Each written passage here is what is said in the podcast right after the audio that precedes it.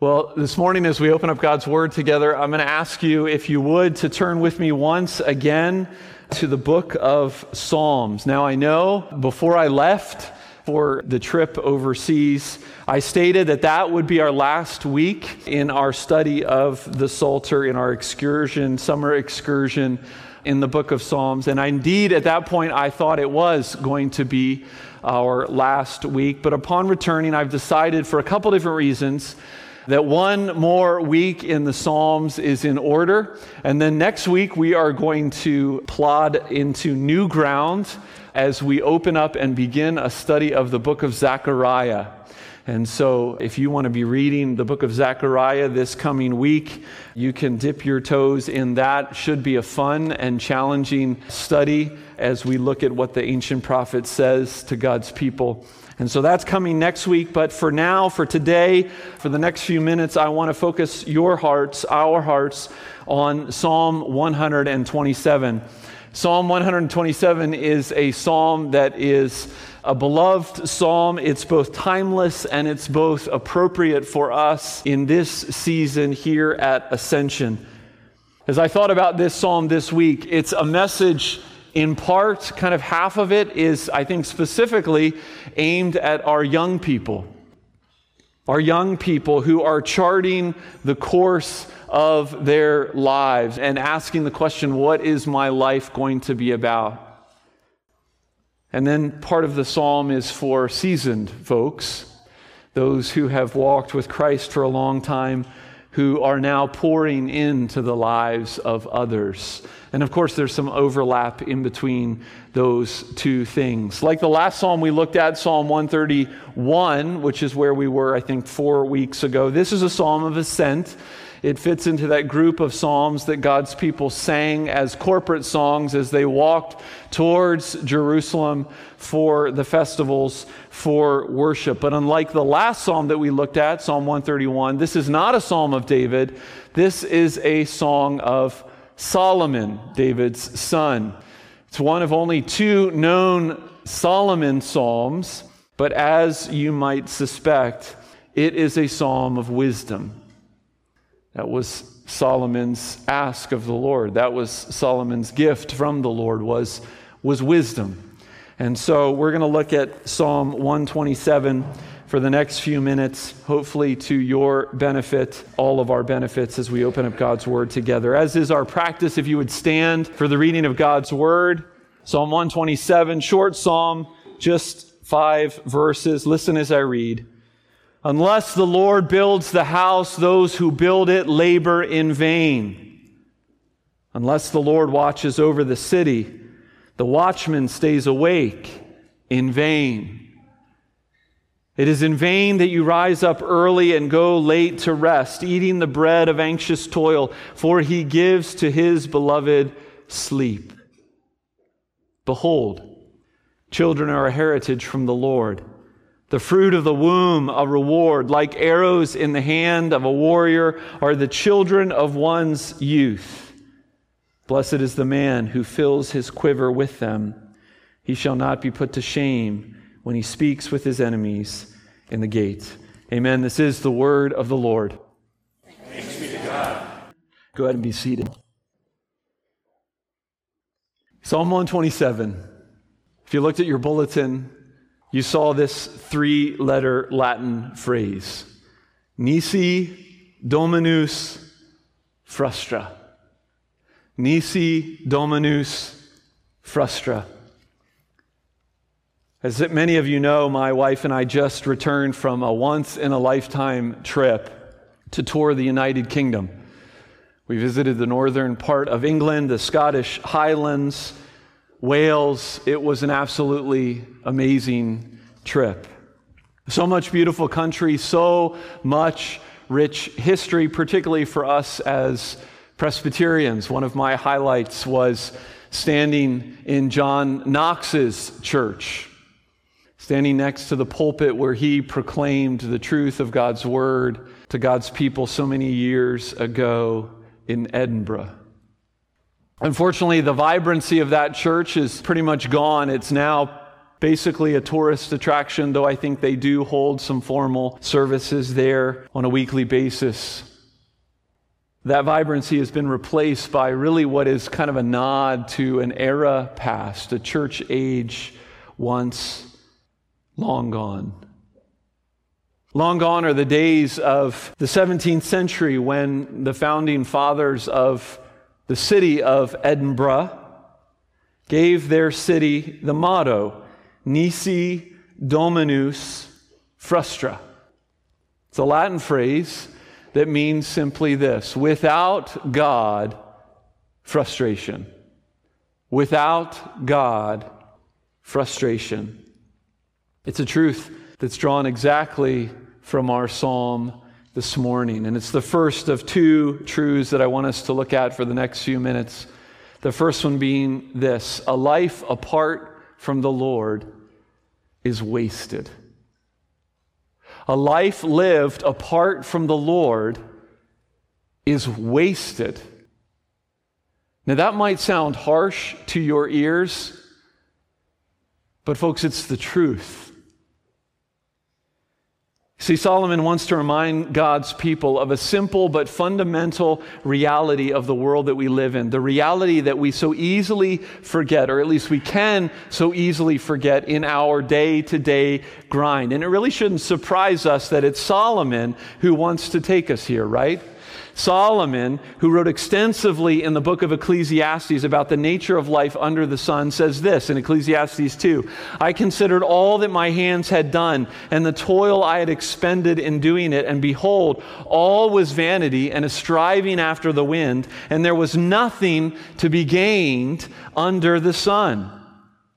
And so, here in this psalm, Solomon used these phrases unless the Lord, twice, three times Vain, unless the Lord, vain, unless the Lord, vain, vain it is.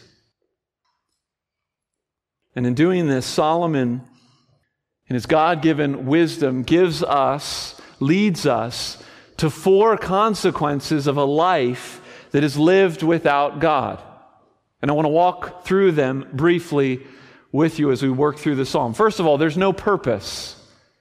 A life lived without the Lord has no purpose. Simply put, the only hope for a life of purpose and meaning, a life that isn't a waste, is a life that is lived in and through Jesus. It's why we're here this morning. It's why we order our lives, our very weeks around Him. Young people, you are not a random collection and combination of evolutionary tissue. You have been made, you have been designed by a loving creator for fellowship with Him and for His glory. And only He can meet your soul's longing. So, life without Him, life with your back turned to Him, is really no life at all. And this is where it all starts. It all starts with laying down your pride, laying down your resistance, laying down the sin that has separated you from God, and trusting in Jesus, the one who said, as we talked about earlier, says, I am the resurrection, I am the life. So a life apart from God is wasted because it has no purpose. But Solomon goes on, there's also no production. Unless the Lord builds the house, those who build it labor in vain. There is a lot of things that we build in our world. We build physical things, physical structures. We build careers. We build relationships with those around us. We build communities. We build families. But in everything we do, in everything we build, it will be fruitless if the Lord is not in it. There's a great example of this in our own history as a nation. At the Constitutional Convention of 1787, Ben Franklin, who was not a Christian, I don't think, but he was a deist who appreciated Christians. He delivered a speech, and, and I want to read a portion of it to you. He says, I have lived a long time, he's 81 at this point, And the longer I live, the more convincing proofs I see of this truth that God governs in the affairs of man. And if a sparrow cannot fall to the ground without his notice, is it probable that an empire can rise without his aid? We have been assured, sir, in the sacred writings that except the Lord build the house, they labor it in vain. I firmly believe this, and I also believe that without his concurring aid, we shall proceed in this political building no better than the builders of Babel. We shall be divided by our little partial local interests. Our prospects will be confounded, and we ourselves shall become a reproach and a byword down to future ages. Even the brilliant Ben Franklin recognize the limitations of man and the need to depend on God. Now, of course, God is not building a nation, God is building a kingdom. But could it be, as we hear some of these words of our founding fathers, that, that our success and our prosperity, at least in part, can be attributed to the fact that at least at some point we did declare in God we trust. It is still on our money, right? At least for the time being. So, one of the challenges this morning is this are the things that you are building, the things that you are investing in, the things that you are pouring your lives into, are they things that the Lord is concerned about as well? We know, for instance, that he's building the next generation. We're going to talk about that in just a moment, second half of the psalm. We know that he's building his church, not just physical structures, but living stones. You and I, as Peter declares, being built on the foundation of the prophets and the apostles. Are these some of the things? Is the church something that lies close to your heart? And I know that not everyone is called to be a full time worker in the church like me, but we are called to be the church. And of course, this truth extends to all of our callings in the world. Wherever God has put you, whether it be designing computer programs, manufacturing product, fixing things, selling real estate, managing people, crunching numbers, homeschooling kids, anything built without the Lord, without His blessing, without His guidance, without our dependence upon Him is ultimately a waste of time. That's what Solomon in his wisdom reminds us of this morning. It's a call to God centered labor. But then he continues Not only is there no production, no purpose in a life apart from God, but there's no protection. Listen again to the psalm unless the Lord watches over the city, the watchman stays awake in vain. The first city that Ann and I visited in our trip away was the city of Chester, England, in the northwestern part of England, and it's surrounded by a wall that you can walk on top of. Indeed, we walked around the entire city on top of this wall. It was a wall that was begun in the first century when the Romans occupied that part of Great Britain. Amazing. And it was finished in the 12th century. And it was a wall that literally surrounds the city, and it's 15, 20, 30 feet high because it provided protection from marauders from the north. And this is how ancient cities were, right? Ancient cities were walled fortresses, including the city of Jerusalem that these people of God are walking towards as they're singing this song. And they don't have radar, they don't have modern technology. And so watchmen are posted in the corners of the city to watch for approaching danger. That's what he's talking about here. The watchman stays awake in vain unless the Lord watches over the city. Now, we're modern people. We know a thing or two about security. We live in a broken world, right? Where it's easy to be anxious. I feel the anxiety. So we buy locks, we buy alarms, we buy insurance, all for the sake of feeling safe and secure. And I'm not knocking those things in and of themselves, but Solomon calls us to recognize again this morning that locks or no locks, airbag or no airbags, your safety is ultimately dependent upon the Lord. And this brings into focus that beautiful doctrine, which we could spend weeks and weeks unpacking, that great doctrine of providence. That we are always in God's fatherly, providential hand. That He is holding this world together. He is holding your world together. Every inch of your world, every second of your day, He is holding together. Never are we alone. Never are we on our own.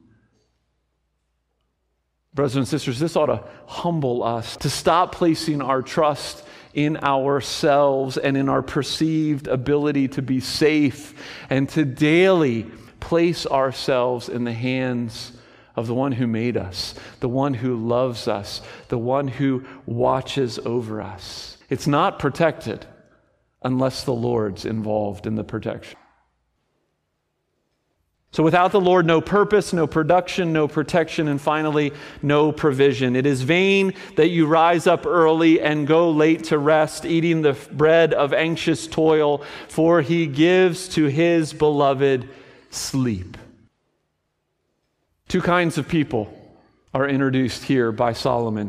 You have the anxious workaholic Getting up early, staying up late, thinking that all provision is dependent on him or her being exhausted at the end of every day. And then you have the other person, the beloved.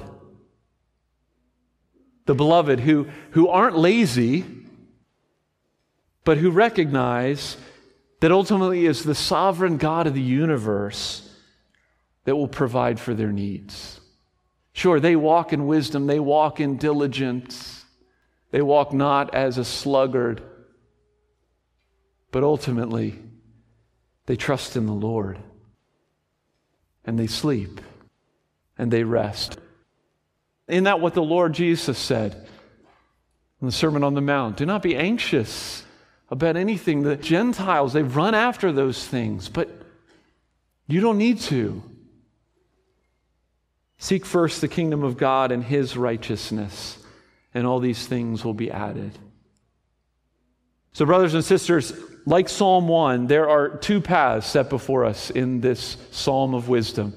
Psalm 127. In these first two verses, there's this way of human autonomy, doing your own thing to varying degrees with little or no regard for God or His will, or the way of discipleship the way of a God centered life that rests secure in God's care, that strives to submit to Him in all things, knowing and acknowledging that He is behind it all. Which path will you choose? And I'm not, I'm not speaking of intellectually, because I know most of you, and I know intellectually which path you choose. But the challenge is to choose that path practically, right? The challenge is to choose that path tomorrow morning when you wake up and are overwhelmed with your workload. When you start your day and your week does not start as you hoped it would. Will you cry to him? Will you look to him? Will you acknowledge that you are not an orphan, but you are his beloved? You are his child. Don't live your life apart from the Lord. It's a waste if you do. That's the first two verses of this psalm of wisdom. But as we come to the latter half of the psalm, it seems like a whole different psalm, doesn't it? As we start verse 3 Behold, children are a heritage from the Lord. How does Solomon go from from unless the Lord builds the house to children are a heritage to the Lord.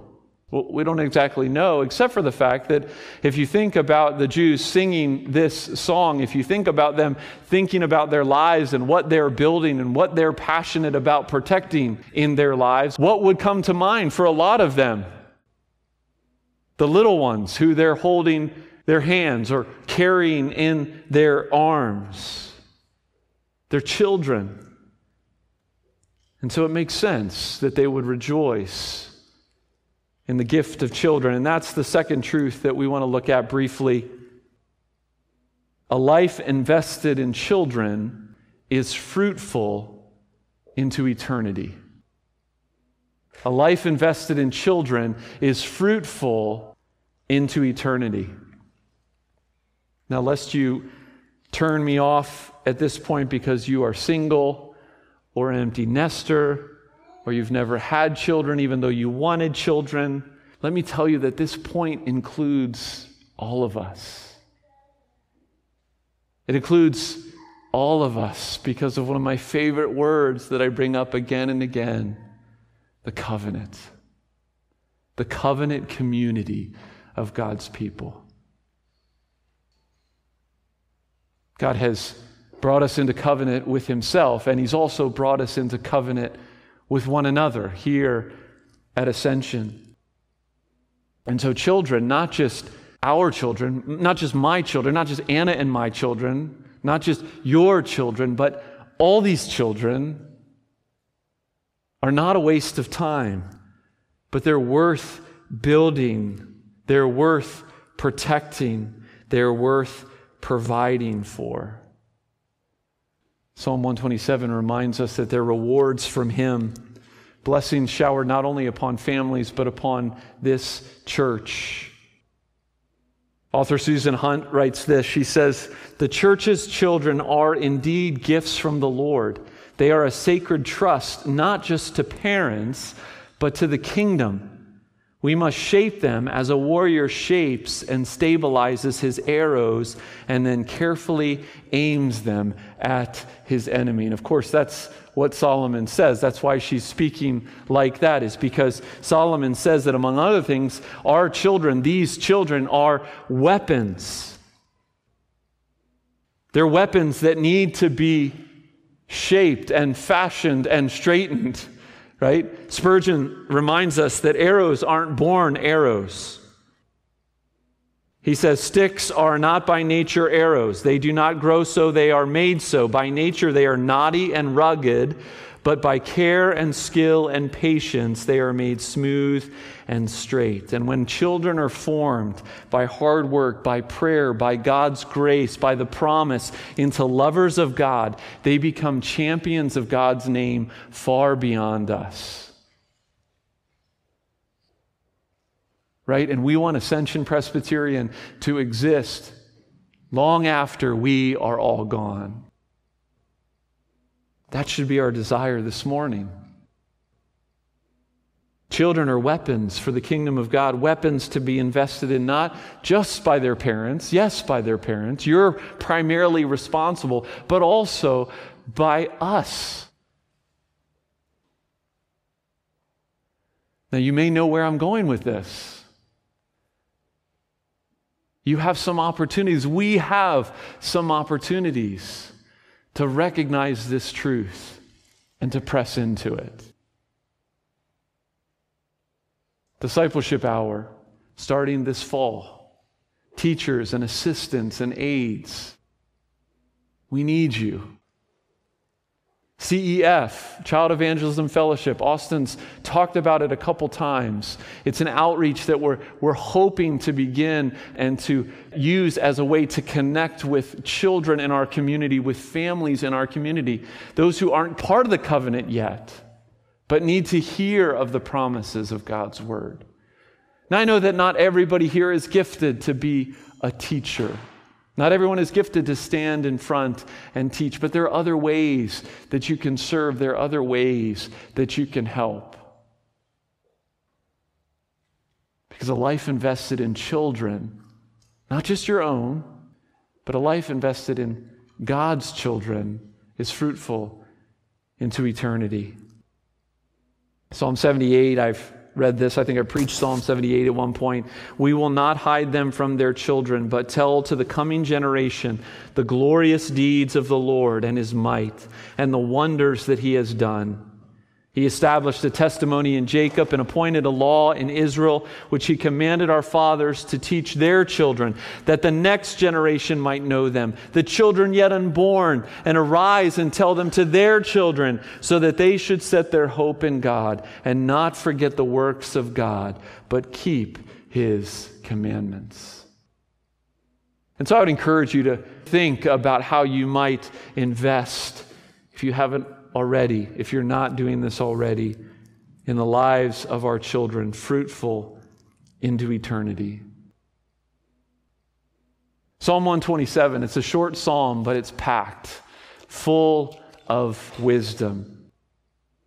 The Lord must be the center of our lives, otherwise, you're wasting it.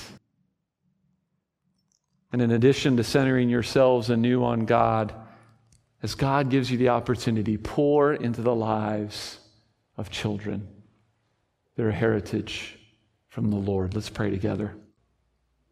Father in heaven, we thank you for the wisdom of your word. We thank you for the experience of your servant Solomon. And we pray now, Holy Spirit, that you would take this, that you would encourage our hearts.